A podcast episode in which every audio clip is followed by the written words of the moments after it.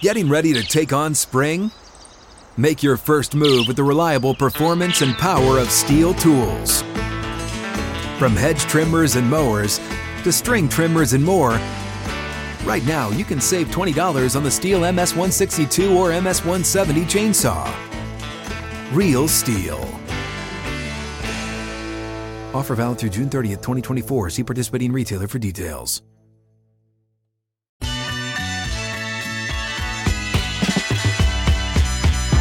The gates and ready to go. Hot Mic with Hunt and Withrow is underway on this Monday edition following a jam-packed football weekend. Bobby Carpenter will be with us, Sirius Channel 84, college football analyst, former Ohio State Buckeye. Joins us in 20 minutes. Plus, Dr. David Chao, pro football doc, joins us later this hour as well as we hit all of the headlines from college and NFL. Chad, good afternoon. Good afternoon, Hutton. What a weekend it was. It was jam packed. Uh, the sixth and Peabody, our location with Yeehaw Beer and Ole Smoky Moonshine. Glad you're with us uh, across the Outkick Network. It includes YouTube, where you can join Chad in the chat right now. It was on fire last week. We expect no different. The the um uh, the chat never disappoints, but we've reached a different standard that we've set after last week. So much interaction throughout the week. Like now we've set the bar here. Once we put it on film, much like these football coaches, once you see it on film, that's the new standard. That's what we want to see all the time. What I saw from the chat last week, that is what we're trying to reach each and every week on the show. So let's get after it today in the chat. I think we're it's going to over deliver. Also, uh, delivering again uh, this week will be anything involving Michigan, Jim Harbaugh, sign stealing, and more. Because beyond just what has been out there last week through college football reporters or what we've seen from investigations that have been announced by the NCAA, now you have Ian Rapoport and Tom Pelissero from NFL Network reporting yesterday as things are about to kick off across the league that Jim Harbaugh is not going to receive some safe harbor with the National Football League if he wants to return as a head coach there. If college and the NCAA and Big Ten and whoever else come over the top with some type of possible suspension, giving the, the sign stealing and the rule breaking that has taken place allegedly, but I mean, there's plenty going on with video that has surfaced and more uh, involving uh, Connor Stalions and whether or not Harbaugh knew. Nonetheless, it, it is this simple. Harbaugh would possibly, the league source says Harbaugh would need to serve some or all of any possible suspension he could face in college if he returns to the pros. This coincides with another report um, around the same timing from the Wall Street Journal that Michigan had pulled the new contract offer that they had slid across the table to Jim Harbaugh amid these NCAA investigations. Now, he has said that is absolutely not true, and that from the Wall Street Journal. But Chad, uh, this goes beyond just oh, this is his final year. Are they going to be able to to serve or or send out discipline to Michigan, to Harbaugh, to the program, to what we've seen, given the nature of the sign stealing and what they can or cannot prove? This goes to suspended from the game itself if the NFL is also going to leak to NFL network employees and reporters that they're not just going to allow him to skate back to the league if things go awry, given the allegations of sign stealing and knowing what the league did with the Patriots not too long ago. Well, and Jim Tressel is another you go. issue that was cited that's a, a direct correlation. Hilarious to think back now to all the trouble that Terrell Pryor and Jim Tressel got into with the tattoo stuff. Yeah. Considering that now we live in a world of NIL where no one would have cared one way or the other about any of this, but it was a huge scandal at the time. I look at this and think five years from now, we still going to be saying this is a huge scandal? And I think the answer is yes unless it can be proven that there are a bunch of other programs doing the same thing, which no one's stepping forward and saying that. And uh, even those that say, "Oh, sign stealing goes on," but I've never heard of something like this, where you go to this this level of buying tickets to thirty plus games and going and filming signals from either side with what Connor Stalions is alleged to have done. 2011, the Indianapolis Colts hired Jim Tressel as a game day consultant and they did not allow him to coach until week seven. He had a five game suspension through the NCAA, but then he was gone at Ohio State. So they would not let him coach until week seven, but they didn't call it a suspension. Just mysteriously, the NFL said you'll you'll start in week seven. So that could be the case here, where it's sort of a unspoken about yet agreed upon punishment if someone decides to hire Jim Harbaugh that he's either going to sit or get blackballed from the NFL. Is that that's what we're talking about here? If this report from NFL from viable NFL reporters, it's true, he's blackballed. That that's an agreement amongst the owners not to hire Jim Harbaugh because of whatever punishment he's going to face at Michigan. And it's looking more and more like he's definitely going to face some punishment. And so is the University of Michigan with all the mounting evidence against Jim Harbaugh in this program. So that is one thing to consider about his NFL future. Now, in the press conference today, when asked about the contract offer being rescinded, Yep. he was a little bit wishy washy and he said something like, I wouldn't call that accurate. But I also can't talk about contract uh, issues. That that's a university policy. We can't talk about current contract or possible future contracts Until they're done. I hear that as that's not a direct refuting of the story from the Wall Street Journal. This is more semantics. You know, maybe they've paused, it's not rescinded, but they've stopped negotiations right now. And that's just him saying, I wouldn't call that completely accurate, the story. Not absolutely not. n- None of that. So, do I believe the Wall Street Journal report? Yes. I think that whatever was on the table has been halted given the latest news with Jim Harbaugh and this Michigan program. Look, Jim Harbaugh is 59 years old. If you are Michigan and you are looking out and saying, what is the worst case scenario? I've said throughout, worst case scenario is you can't employ Jim Harbaugh anymore.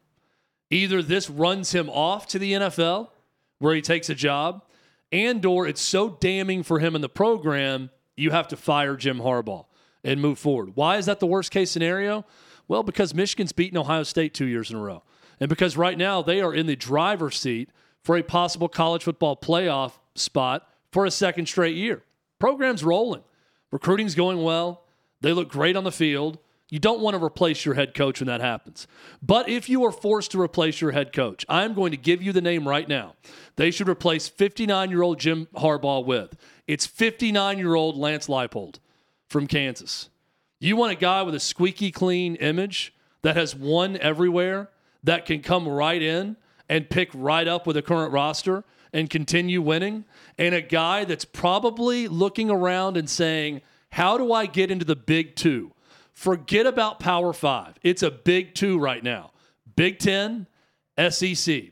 If you're not in one of those two conferences, you're looking over your shoulder or you're looking straight ahead at a better opportunity. Michigan is a way better opportunity than Kansas in football. And I just watched Lance Leipold beat a top 10 opponent at Kansas for the first time in that school's history since 1984 when they beat Troy Aikman in Oklahoma that year before transferring to UCLA. Lance Leipold's an awesome coach. I think Michigan could do not much better than 59 year old Lance Leipold if this continues to go down this path. And I think Harbaugh knows it's going to continue to go down this path. I mean, just beyond the, the comments about the contract offer being pulled from the table and saying, you know, uh, he doesn't necessarily agree with it, but would, wouldn't just outright deny that it happened. But he also doubled down on the statement when asked whether or not head, it's a head coach's responsibility to know everything that's happening within the program. And th- the brief answer that he gave today, I think that question probably answers itself. I was forthright with the statement right away, but you're asking, yeah, I'll just leave it at that. And the statement he's referring to is what was released, uh, what, 10, 11, 12 days ago now. Quote, I have no awareness of anyone on our staff having done that or having directed that action. I do not condone or tolerate anyone doing anything illegal or against NCAA rules. That's part of the, the paragraph statement. And then he starts by saying, I want to make it clear that I and my staff will fully cooperate with the investigation into this matter. I do not have any knowledge or information regarding the Michigan football program illegally stealing signals, nor have I directed any staff members or others to participate in an off campus scouting assignment. How does he not know about this? And the, the difference between Harbaugh and Tressel would be the head coaching opportunity. And how far does the suspension go? Is it just games or is it behind the scenes where he can't participate in an off season until that suspension is served. So if it's seven games into an NFL season, is that where he picks up? Because I doubt that any team is going to go by those restrictions and hire him just to get him midway through the season. You would have him for one game right now if we're just using this season as an example of a, a possible seven game suspension into the league, Chad? I, think that, first off, with the new NCAA bylaws and the way they're constructing punishment now, doesn't even matter if he doesn't know. It, it might matter for Jim Harbaugh's NFL future if he can viably prove that he knew nothing and play this dumb card the whole time. Maybe that helps him for a future job. But with what Michigan is going to have happen to them and what Jim Harbaugh could have happen to him, doesn't matter one bit. Now, the NCAA could say after a lengthy investigation, we found no evidence that Jim Harbaugh was contacted or directly knew about it, but he should have known. That's always going to be the but at the end of this. But he should have known. They hired Connor Stalions. Other members of his staff all knew about it. He should have known, even if we can't prove directly that he knew. This is spiraling in the wrong direction right now for Michigan. I, I think Jim Harbaugh's comments, even starting to spiral in the wrong direction for a football team that's headed in the right direction because there's no sign of stoppage with Michigan football this year. They have been a wrecking ball throughout through a, a weak schedule so far that's going to pick up here soon enough. But still, it's a possible national championship team that could get derailed and the whole program get derailed because of all of this that's going on around the program. And we hear that the college football playoff selection show, you know, next month, oh, a little over a month from now. But we have the rankings that will be unveiled tomorrow evening. We'll give our prediction on that coming up later in the show. But, Chad, uh, the other part of this is the committee for the college football playoff will not outright say it, they're not supposed to, but they'll penalize teams who lose great players throughout the season for injury. You know, they'll, they'll try to go back and retroactively figure out what would have happened, which they can't do, had a, a player been hurt during said game that, that counts as a big win and it got hurt along the way. How will they handle this through the lens of that same prism with what's going on here with Harbaugh? More than and, because you would be looking back at wins with the knowledge that they've had scouts on campus off site doing things to help them in said victory. I think it's just what it's going to do is raise this constant debate about how much it actually helps. And it's going to reach the point of just making everyone sick to hear about it because it's going to be Michigan, not just Michigan, but mainly Michigan people. And then others in football saying, oh, it's not that big of an advantage. And oh, you should have changed your signs. And oh, this and that. And oh, they still had to recruit great players and do all this in order to have those seasons, which a lot of that is, is true. But it doesn't change the fact that, to me, and I think to anyone that's looking at this rationally, they would have to say, you're not doing it unless it creates an advantage. You're not going to continue doing this. You're not going to continue paying for tickets. You're not going to continue handing over information. You're not going to continue having Connor Stalions in the ear of the coordinators on game day on the sidelines unless you feel like it's helping your game day operation. So, if that's the case, to what extent it helped? Is it a field goal better? Is it a touchdown? I don't know. I don't know how much it helped, but it, it doesn't matter you were unlawfully, illegally gaining an advantage that others weren't gaining. So everything you've done is now under the microscope. And I think every possible penalty is there for Michigan if that's the case, Hutton. we can talk about vacating all the wins and doing this and that, or just putting a huge stain over what has been a very successful period of time for Michigan football under Harbaugh. Chad, NFL debuts don't go much better for quarterbacks than what we saw from Will Levis. Man, oh man. For the Tennessee Titans, uh, who's been on the bench, not just as a backup, but a third string until yesterday. Getting his first career start, four touchdown passes, three of which went to DeAndre Hopkins. He was asked about those passes to Hopkins. He said, Hey, we've been talking about finally putting DeAndre in the end zone. I said, Why not three times? And it was his fourth touchdown that was the best, throwing off his back foot dropping passes in the bucket, even ones that weren't caught, were perfectly thrown. Debut successful for an organization that was headed in the wrong direction, sitting on a two week time frame coming off a bye week and a loss in London to Baltimore. they didn't know which direction they're going. They had traded away Kevin Byard. The uh, Oilers throwback unis were on, beautiful. You had A.J. Brown going off yet again. He's the best receiver in the NFL. They traded him away a year ago. And the guy they traded away last week is in the same uniform yesterday in Philadelphia. With all that being said, the focus, at least for a week, four days, is on the rookie quarterback in Will Levis and what he did on the field. Fantastic performance. This is where life comes at you fast, though, because for what they did against Atlanta, they now are on the road in Pittsburgh Thursday night against a reeling Steelers team and a very good defense compared to what we saw from Atlanta yesterday. I'm, I'm fascinated to see what happens. But for an offense that had two touchdown passes going into this game, we saw four from the rookie and what was a nearly flawless performance, even in situational moments where he's taking sacks on purpose instead of throwing an incomplete pass or throwing it up like Deshaun Watson would do. Levis is taking sacks and running clock. Fantastic job. And three touchdown passes for 33 yards or more. First rookie to do it in his debut. Shout out to our fantasy expert, Michael Fabiano, who put uh, DeAndre Hopkins on his sit list last week. And I took his advice and I put him on the bench. Um, and uh, it didn't matter because I still won my fantasy game. But man, uh, no one saw that coming. He that, averaged over eight point. yards per completion. Well, no one saw Will Levis coming in and suddenly having better rapport with Hopkins than anything that Ryan Tannehill ever possessed with him in one game. It is one game. But man, oh man, what a game it was for Will Levis. He was terrific.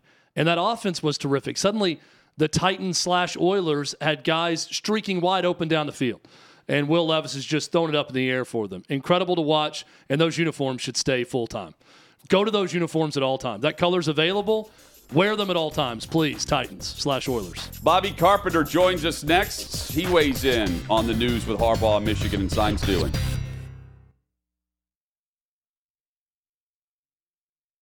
What's up, everyone? It's Nick Wright, and I got something exciting to talk to you about today. Angie, your ultimate destination for getting all your jobs done well. Now, Angie isn't just your average home services marketplace. It's a game changer with over 150 million homeowners served and a network of over 200,000 skilled pros. Angie has experience and expertise to tackle any project with ease. Whether you're looking to spruce up your backyard or undergo a major home renovation, Angie's got your back. And their pros are locally based, often running small businesses right in your community. And here's the best part Angie makes the process seamless. From researching and comparing pros to scheduling services at your convenience. Angie's user friendly platform puts you in control. So why settle for anything less than perfection when it comes to your home? With Angie, you can trust every project will be completed with the utmost care and professionalism.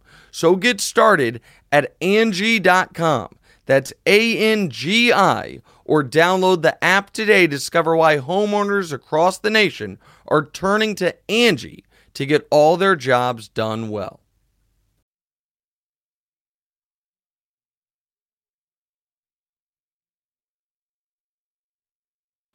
NFL trade deadline coming up tomorrow at 4 p.m. Eastern. Hot Mic with Hutton Withrow rolls on across the Outkick Network. Leonard Williams traded to the Seahawks Get into details on that coming up. Plus, uh, Dr. David Chao, Pro Football Talk, joins us uh, in 20 minutes. Right now, we say hello to Bobby Carpenter, Sirius XM Channel 84. Uh, guy's all over the place. He is. College football uh, analyst and more. Bobby, good to see you, man. Hope things are well. On Withrow, thanks for having me on, guys. It's uh, nice to see you in the same place, same time, ready to rock. That's I got to right. give a shout out to um, uh, your Sirius XM channel because I'm out running errands a lot of times on Saturday, especially for the early games at, at times. And that college football blitz that airs all day is money for anyone running errands where it's a red zone of audio. So you get to hear all the different play by play voices of the different schools, and they go one game after the other and keep letting you hear bits and pieces of games. Terrific. So giving you a shout out there, Bobby. I know you're not Thank on you. that show, but you're on another show on that network that was actually the first that's so that's actually run by Lear, I, IMG Learfield or Yep. whoever. They have all like the college sports properties. And in like 2013, 2014, that was like one of the first things I did. They used to have analysts that would bounce back and forth and then talk about them, and then you dip into the audio. And that was like kind of one of my first national gigs was doing that for like five hours. They had two five or six hour shifts, but it was a marathon of a day. They have someone who does it from 11 a.m. Central Time, 11 a.m. to 5 p.m., and then someone else on from 5 to 11 in six Nice. hour shifts. So they hand it off to the evening person who's then conducting everything throughout the night. It's, it's great. Bobby, um, so Jim Harbaugh today fielding questions about the NCAA investigation into sign stealing. He's fielding questions about the contract and whether or not Michigan's pulled that offer from what was across the table back to their side. And uh, among other things, and, and, also the report from NFL network reporters, NFL media's Ian Rapoport and Tom Pelissero that that the NFL wouldn't be a safe harbor for him necessarily if there is a suspension in place in college football. What do you make of this latest news, which there's always something new recently with this? And how big of a story do you think this becomes between now and the college football playoff? Well, I think it's only going to probably grow with more information that begins to get leaked out. And, you know, that's, I think the main issue here is, you know, there's a lot of stuff that's we've heard about. I don't know if we fully, you know, understand like the depth or breadth of it yet of what is all true. Is there any speculation? Is there rumor? And I'm, and I don't know if we'll ultimately find that out this year. That's what we're trying to determine is the timeline and the speed. The NCAA moves at a glacial pace. I don't think anything will happen with them, but within the conference, I know there's a lot of heat being put on from the coaches and the administration who some of the other teams don't want to play Michigan the rest of the year. I mean, I've heard that uh, you know, been kind of leaked and, and through the rumor mill just due to the fact like we're not talking about, you know, allegedly paying players to come in and different things like that. I mean, this the more you hear about it and how elaborate it was, and there's even some things that uh, I've seen. I'm not fully convinced that all of it's real, and I want to make sure that I'm fairly safe in saying some of this stuff. But Sure. you know, th- there's a lot of evidence out there that looks overwhelmingly in the face of Michigan. And Jim Harbaugh can say that he didn't know about it. And maybe he just said, Hey, I don't want to hear where this stuff comes from. And I don't want to have any idea. But there, there are invoices when you have travel expenses and reimbursement, guys. I mean, you understand the corporate world. And this is a this is a- an institute of higher learning. This is big business. This is Michigan. This isn't some like high school thing where you give someone 50 bucks out of petty cash. I mean, there are thousands of dollars that are transferred here and that are being reimbursed. And there's people's names and signatures that go on these expense reports. And once I think some of that starts to come to light, like it's going to be really hard to say this was just one guy who was out doing this and this information was just falling out of the air into some of the different coaches' laps. Uh, both polls right now, the AP and the coaches poll, have ignored what's going on. They're number two in the country after a bye week. Where where do you have Michigan in the college football playoff rankings that will be announced for the first time tomorrow? it's tough. Um, I think a lot of people look at you know Georgia, Ohio State, Michigan, some combination of those three in the top three. Uh, Michigan, if you look at a lot of their metrics, game control and everything else, I mean they've dominated. Now, problem is they have the weakest schedule. Georgia's schedule is more significant, and then they had a really nice win. The thing with Georgia, you have a hard time figuring out is okay. I watched you beat Kentucky like a drum. I watched you handle Florida, but then I watch other games where it's like you seem kind of disinterested. You're trailing against Vanderbilt. Like there's just a lot of question marks that are thrown out there, and you're just trying to figure out like it, could one of those things ultimately get you beat? How good are they? And they looked really good without Brock Bowers. That was a big question of mine: is would they be able to, you know, handle it without their safety blanket, the guy who's been one of the best skill position players over the last three years? Without him, how good would Carson Beck look? And he looked pretty good. Yeah. Um, you know, are, you could argue that Washington has the best win since they're probably going to beat the number one, the top one loss team in Oregon, which I mean, I think for my money, I, I think Oregon's still the best team in the Pac 12 from what I've seen. And Washington, the last two weeks, uh, has looked rough on offense and then rough on defense. Ohio State probably has the two best wins in conjuncture. They've looked pretty good and, you know, the last handful of weeks and things have been trending in the right direction. Um, I mean, I think this is probably as wide open as it's ever been. I- I would think it just depends on what they think in value. Like I feel like that they they build it out and then they find a narrative for each different team. I would think that Georgia with that win over Florida has a good chance of being number one. I think Ohio State with their strength of schedule be number two, followed by Michigan and most likely Washington, unless they penalize them for the last couple of weeks. Uh, you, mentioned Oregon and Washington, Bobby, and uh, what a tale of two different directions teams have gone since that narrow win for Washington. The Huskies continue to find ways to hang on, but it has not looked good since that win against Oregon. Oregon, meanwhile, takes that adversity from that loss and they shell Utah on the road this weekend. That was impressive. I'm more impressed by the Oregon defense mm. in that game coming away from that. What, what, do you think about those two teams right now at the top of the Pac 12? Well, the thing with Oregon, and this is why I was because I was a big fan of Washington earlier in the year. A running back, they lost him for the season. I was curious how good that defense was, and they hadn't really played anybody. And they got enough stops against Oregon. And believe me, they stopped them three times on fourth down, which if one of those goes the other way, they probably don't win. They hold them up enough at the end of the game to force a field goal, you know, 45 some odd yards, which Oregon misses.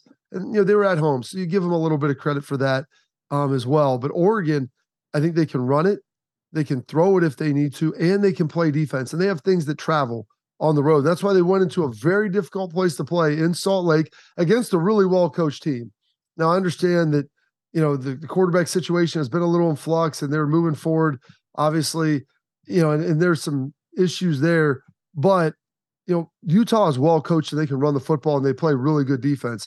And Oregon went in there, they ran it on them, they threw it on them, they played really sound defense all on the road. And so I, I think what Dan Lanning has built there is something that, you know what, they maybe lost to Washington, but I guarantee you Washington does not want to have a rematch in the Pac 12 championship. So I want to stay in the Pac 12 for one. Cal electing to go for two uh, and to take the lead in that moment. I hate this call so much for this reason. There's still a minute left in the game, and there's Caleb Williams. I think kicking the extra point makes it more likely that you're at least going to overtime if there's an incompletion or a play where you're tackled in play because you're putting everything on USC to go down and score, which they're probably going to do at least get a field goal attempt late in that game. Um, I, I, don't like it one bit. Cal ends up losing because they don't get the two point conversion. What did you make of that decision from Justin Wilcox? So, generally, when I look at this and I try to figure out, you know, going for two, I've I've always been a proponent of it, and here's why. Especially when you're a game like that, you're not expected to be there if you're Cal. USC, what is the worst part of their team? Well, it's overwhelmingly their defense. So I'm going to force them to try to stop us. Now, like you said, there was enough time left where Cal or USC could probably drive down and score.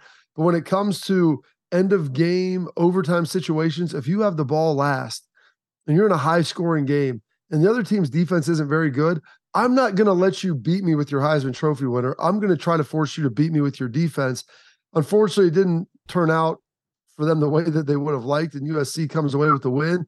And like you said, whether there's enough time left, then maybe they still get the field goal. But generally, in that situation, if it's a high scoring, high offensive game, I'm going to not let your offense back on the field. Yeah, I get it if there's four seconds left, right? If it's like a last second thing, it's like, you know what? We don't want to go into overtime. We're going to end this thing right here.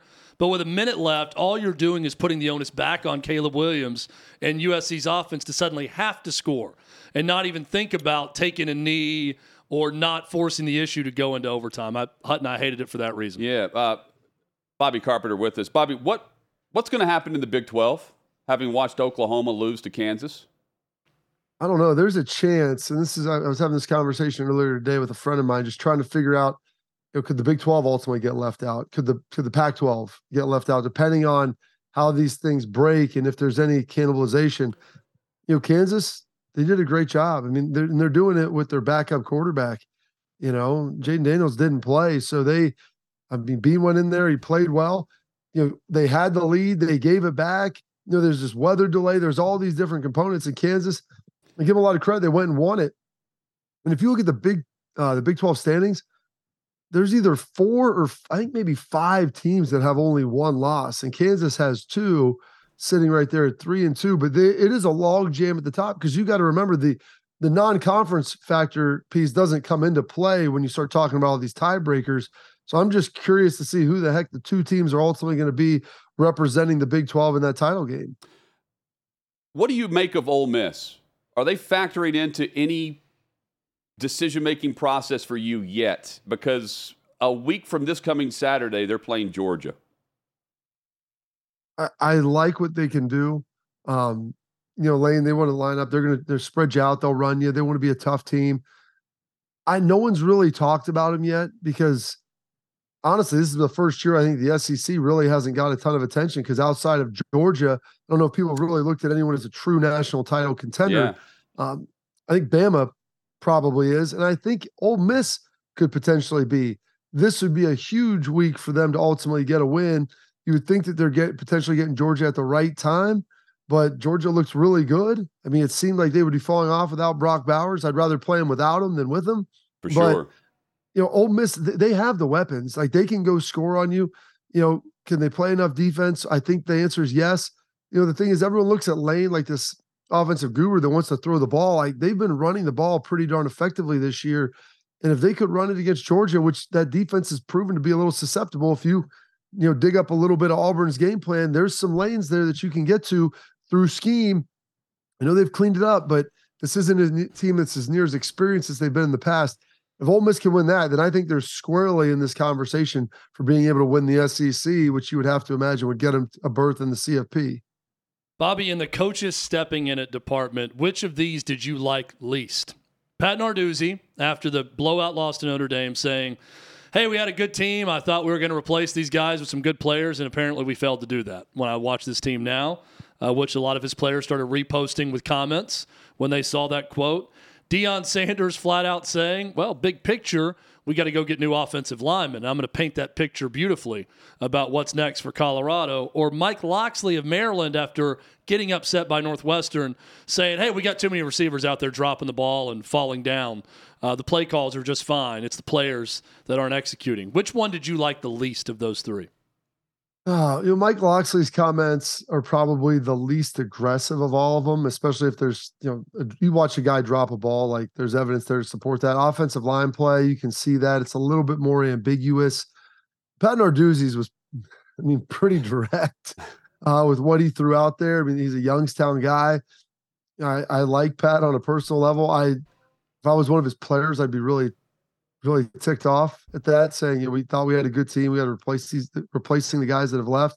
I think that was probably the one that was the most aggressive.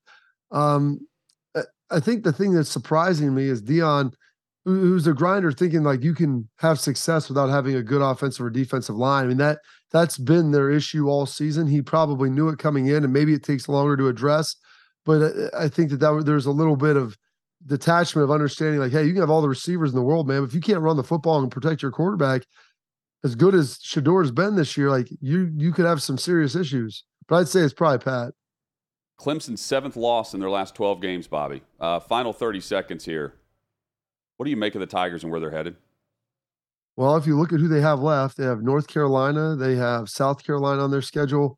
Um, they play Notre Dame this weekend. Like, if you're telling me that they can win two of those three, I, I think I might be impressed based upon what I've seen. And I think at the beginning of the year they were better. They've just kind of spiraled and they've lost that era of invincibility. I'm not, you know, I don't want to say it's over for Dabo there because I don't think that that's the case. I right. never want to overreact to one season. But if you look over the last year and a half, two years, two and a half years, like there's been a little bit of an erosion of that culture where we had them equal with Bama for a five, six no year period. Doubt, man. I mean, that, that's where they and were. Now it's, and now it's it's in question and it's crazy. Bobby, we're we're up against it. Thank you, man. We always enjoy the perspective coming off the weekend. Thank you. Dr. David Chao is next. Pro Football Doc joins us next right here on Hot Mic with Eddie Withrow across the Outkick Network.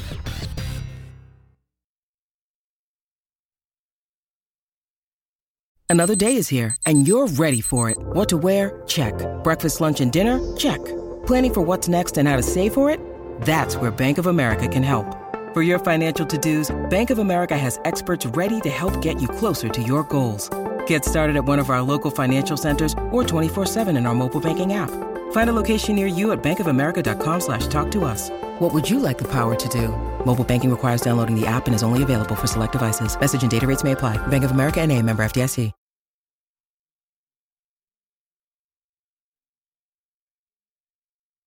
What a week eight across the NFL. Some season saving performances, quite frankly. Saw one here in Nashville. The Titans beat the Atlanta Falcons with Will Levis at quarterback. It was phenomenal. And then what the Bengals did on the road against San Francisco. Third straight loss for the 49ers, but Joe Burrow with a great performance for him this year. Then some big injuries. Hot Mic with Hutton Withrow rolls on across the Outkick network. We say hello to the injury expert, pro football doc, Dr. David Chao, with us. Always great to have you on, Doc. Hope things are well, man.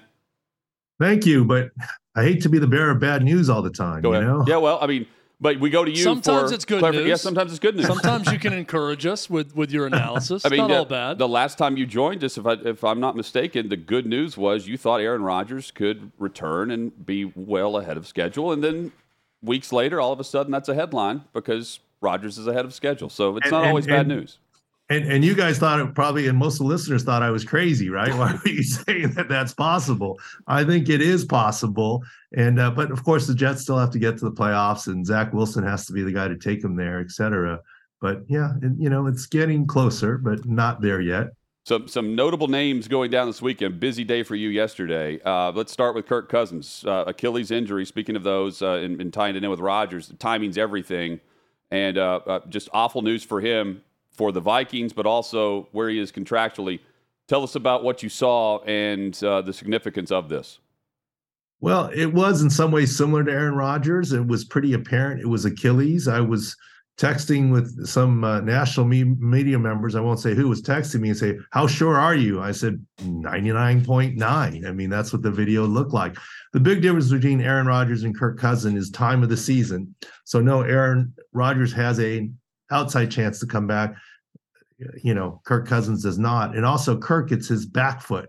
So it's some more of the push off side makes it a little harder but he still sets up fine, I believe, for next season, wherever he needs to go. And in the end, he's not a cornerback, he's not a running back, he's still a quarterback. So he still can be ready for 2024, just not this season in any way, shape, or form. Uh, the the trade deadline tomorrow. uh, We're going to be tying in a lot of this later in the show. As far as rehab is concerned, everything's different. But from what you've seen of Kyler Murray and knowing it's been what ten months since the injury in Arizona, uh, given the time frame and the fact that he's practicing, tells you what about his availability? That he's making progress, that certainly he could play the game of football, but I would have serious doubts that he could be the Kyler Murray that we're used to seeing. Uh, run pass out of the pocket, very dynamic situation. I'm quite certain that from the pocket he can be quite functional. But is anyone really trading him for a court to be a quarterback in the pocket? Right, you want him both ways, and it still will take some time for him to get to back to being himself yet. And it seems like the Cardinals are trying to play him against Atlanta uh, at home, not in in uh, uh, in Week Ten, I guess. It's never good when we're talking about this many quarterbacks across the league uh, with injury concerns, but we'll kind of go, you know, down the list here of guys and, and give us your analysis on where they stand now, where they could be in the future. We'll go next to LA Rams with Matthew Stafford. Yeah, well, we made a video at Sports Injury Central Central that this week in week nine, there literally could be 11 backup quarterbacks starting across the 32 teams. That's literally what it looks like. Matthew Stafford is another one that we said in game at the end of the first half that that looked like an ulnar collateral ligament injury of the thumb. Yes, there is a UCL of the thumb, just like there is in the elbow and throwers, but that's also the thumb and the UCL they had surgery on before he arrived at the Rams for a partial tear. He at least jammed it. He may have a partial tear again in the UCL. And uh, he surprised us with his toughness. I guess you shouldn't be surprised at Matthew Stafford by coming back for the first part of the second half, but also he left the game, maybe more for score than anything else, but very hard to spin the ball if you can't grip it. And the ulnar collateral has to do with grip. And I remember writing articles and doing stuff for Outkick when Drew Brees tore his ulnar collateral ligament and we said, look, he's going to need surgery. And then again, once he was announced to have surgery, people said he's done for the year. And we said, no, no, six weeks. And he came back in six weeks. So it is a big deal. Matthew Stafford is at best iffy for this next week. Hopefully, he can avoid surgery and avoid IR, but the thumb is a huge deal, as we have seen with Justin Fields. Little more than a third of the league with those numbers you threw out going with a backup quarterback possibly moving forward, or at least this week. Another one of those teams, the Pittsburgh Steelers. What's the diagnosis with Kenny Pickett? What do you see with him moving forward? Yeah, that's a Thursday game, and, and it's setting up for Will Levis versus Mitch Trubisky this Thursday. Kenny Pickett did not return to the game with rib slash rib cartilage issue. If a rib block didn't work on game day, or maybe he didn't take one, it's unlikely that he'll take one or have it work for a Thursday. So it seems to be Mitch Trubisky, although the Steelers aren't saying. On the other hand, uh, the Titans are going to roll with Will Levis, even though Ryan Tannehill played two series in London after he hurt the high ankle. It's been two weeks since then, and this will be almost three weeks now, but they're still going with Will Levis. And of course, that decision is easier easier to make when uh, your young guy throws for four touchdowns. Uh, and with Levis, um, he's, I mean, you're right, the four touchdown performance. Tannehill's got the ankle issue. Um, I, have tried to describe last last year. He's pushing through Tannehill. I'm saying the ankle, and he, he's a team first guy. There's also the the free agency is right a, right around the corner for him. He knows that Levis is the future quarterback. Uh, and your experience and your time in the NFL uh, behind the scenes, I mean, that the business aspect of injuries also play a factor, don't they? No question, and even the decisions on who to play play a factor. We did the the Pro Football Doc Sports Injury Central podcast this morning, and we have a segment called "Hiding Behind Health." Right? It's a you know Tannehill is injured and is not hundred percent, but it's much easier to say Will Levis is the quarterback coming right. off of four things. Ryan Tannehill, take your time. You know, uh, when uh, there was a good performance there, and you know Tannehill's not 100%. So you simply just indicate the ankle's not ready. We're going with the young guy as opposed to talking uh, talking about it being an injury or a demotion of some sort. You said hide behind your health. Uh, classic example of that seems to be in Atlanta uh, with Desmond Ridder and Arthur Smith after the game saying it wasn't performance related. He just didn't seem like, uh, right. He was evaluated for a concussion, but yet they go with a backup Taylor Heinicke, and suddenly the Falcons' offense looks better. Is this an example of, of what you're talking about? Yeah, I think it is an example of what we're talking about hiding behind health. And I'm not using the term in a nefarious way that they're hiding injuries. It's just, it's easier to say, no, we're not benching Desmond Ridder. he didn't have a concussion, but he didn't feel right, and so we're just giving him a break and going with uh, with Heinicke the backup, and we'll see what happens, and maybe we'll give it another week because just to make sure that he's right. It's just easier to talk that way. Another example about it has to be a New York Giants. Look, we heard about Daniel Jones left arm weakness, not going to be ready from all the major reporters that it would be week 10 before he came back at least. And now Tyrod Taylor goes down was hospitalized with some rib, maybe internal organ damage. And here comes Tommy DeVito. And now we hear Daniel Jones is cleared for contact. And eh, as a matter of fact, he was cleared for contact ahead of the game on Sunday, but couldn't play because he was declared out. There is some hiding behind health in terms of the messaging that gets put out to the public. I'm not saying that there's anything where the coaches are doing illegal, suppressing injuries or enhancing injuries. It's just using it for explanation, is what it is. So Daniel Jones now pressed into service because they don't want to roll with uh, with Tommy DeVito.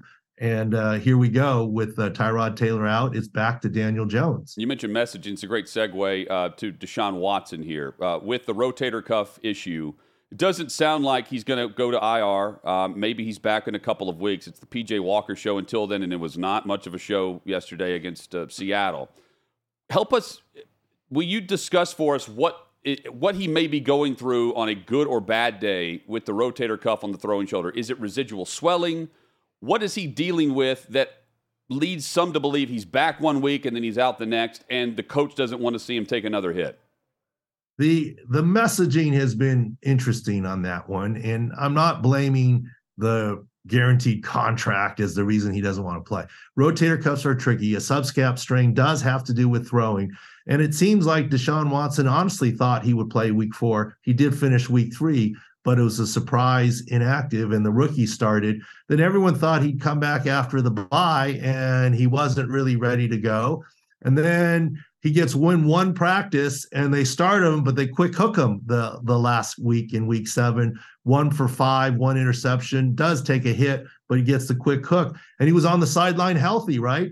The head coach of the Cleveland Browns even said if PJ Walker got hurt, Deshaun Watson was going back in. That's why he had the helmet on. So the messaging has been different. It's my belief, having been in the NFL locker rooms and been with a team, there hasn't been certainty with their quarterback going into week four. There hasn't been certainty coming out of the bye. There wasn't certainty in week seven when he had the quick hook because of injury. I think they're waiting for certainty at this point in time. I don't think Deshaun Watson returns to play without three full practices, not just one day of practice and think we're okay. I think they're waiting for three full practices before they get him back. I think they want him back in the, in the biggest, baddest way. They've got a great defense, but I think they need some assurity that he'll be okay and be able to finish the game before they hand over the starting job back to him. Dr. David Chao with us, Pro Football Doc. Uh, not football related, but Adam Johnson, former NHL uh, player who's now uh, playing or was in the EIHL. He, he died, uh, was killed when a, a, skate cut his throat. Um, I, it, it's being investigated by police now in Nottingham. I'm, as far as like the protection of this goes, what do you make of that injury and the the likelihood we could see it again? Well, that's like every hockey person's worst nightmare, yes. right? You know, the there's the skates are so sharp, right? They want them sharp so they can cut on the ice, eh, etc. They're so sharp, it's almost a knife, right? And when a leg kicks up and your neck is exposed and it's a very unlucky shot, that is the nightmare scenario of the carotid artery. And the carotid artery is, you know, it's under high pressure because it's an artery and it literally uh, with squirts. I mean, and uh, you need to react quickly. I mean, quite honestly, uh, you can say, okay, the doctor, but the doctor usually isn't there on the bench. And even if they are for hockey, they're in dress shoes and slipping across the ice. I mean, that athletic trainer really has to act quickly and try and put pressure and to stop the bleeding. It's a very quick, uh, nightmarish scenario. Look, going backwards, you know, you see hockey players, hockey goalies having the neck protection for the puck in the throat. This one's almost worse because it's literally a knife blade coming across your neck there. And there obviously has been some talk of wearing, you know, uh, turtleneck type sleeve type protection, et cetera. And and I don't know if that's the worst idea in the world, right? Just for the because it's potentially life and death situation. Fortunately, it doesn't happen very often, but boy, you don't ever want it to happen once. Yeah, and they're they're I mean they're investigating to see if it was an intentional. Uh, oh, I, I, didn't see the video. Yeah, right. No, I mean, either, but I, am saying like it, as far as the, the, intent goes, that's up to police. But I'm thinking, man, as far as the protection goes, I you see guys laying on the ice all the time, you know, due to the contact. Deal. Yeah, absolutely. Uh, you know, it's it's not the laying on the ice that typically is the danger there. It's a play and the the the other player gets upended and his feet go up yes. in the air. Okay. Right. When you're laying on the ice, no one's really skating across you, kind of right. thing. It's literally a kick up in the air when someone is upended and it's a very unlucky circumstance. It's not the on the ice stuff that's typically the way that that happens. Great perspective as always, Doc. We, we appreciate this, and uh, we will catch up soon for sure. The injuries, uh, well, always game day for you in, in, regards to your analysis. Thank you. There is uh, Dr. David Chao, Pro Football Doc, uh, Sports in, Injury Central as well. Where you can that hockey deal is crazy, scary, and uh, I, I was thinking like you, Hutton. So many times guys are laid down the ice trying to block a puck, and how yeah. many times you know guys are around them, you don't see it though in that that instance. There was an incident with the Buffalo Sabres goalie at one point where I know his skate came up yep. and there was a very scary moment. He lived, but uh, barely from that years and years ago. Terrible situation. Um, you don't want to see it happen once, like Dr. Chao said, but no. luckily we don't see it happen more often. More headlines straight ahead, including trade deadline tomorrow, buyers, sellers across the NFL, and more.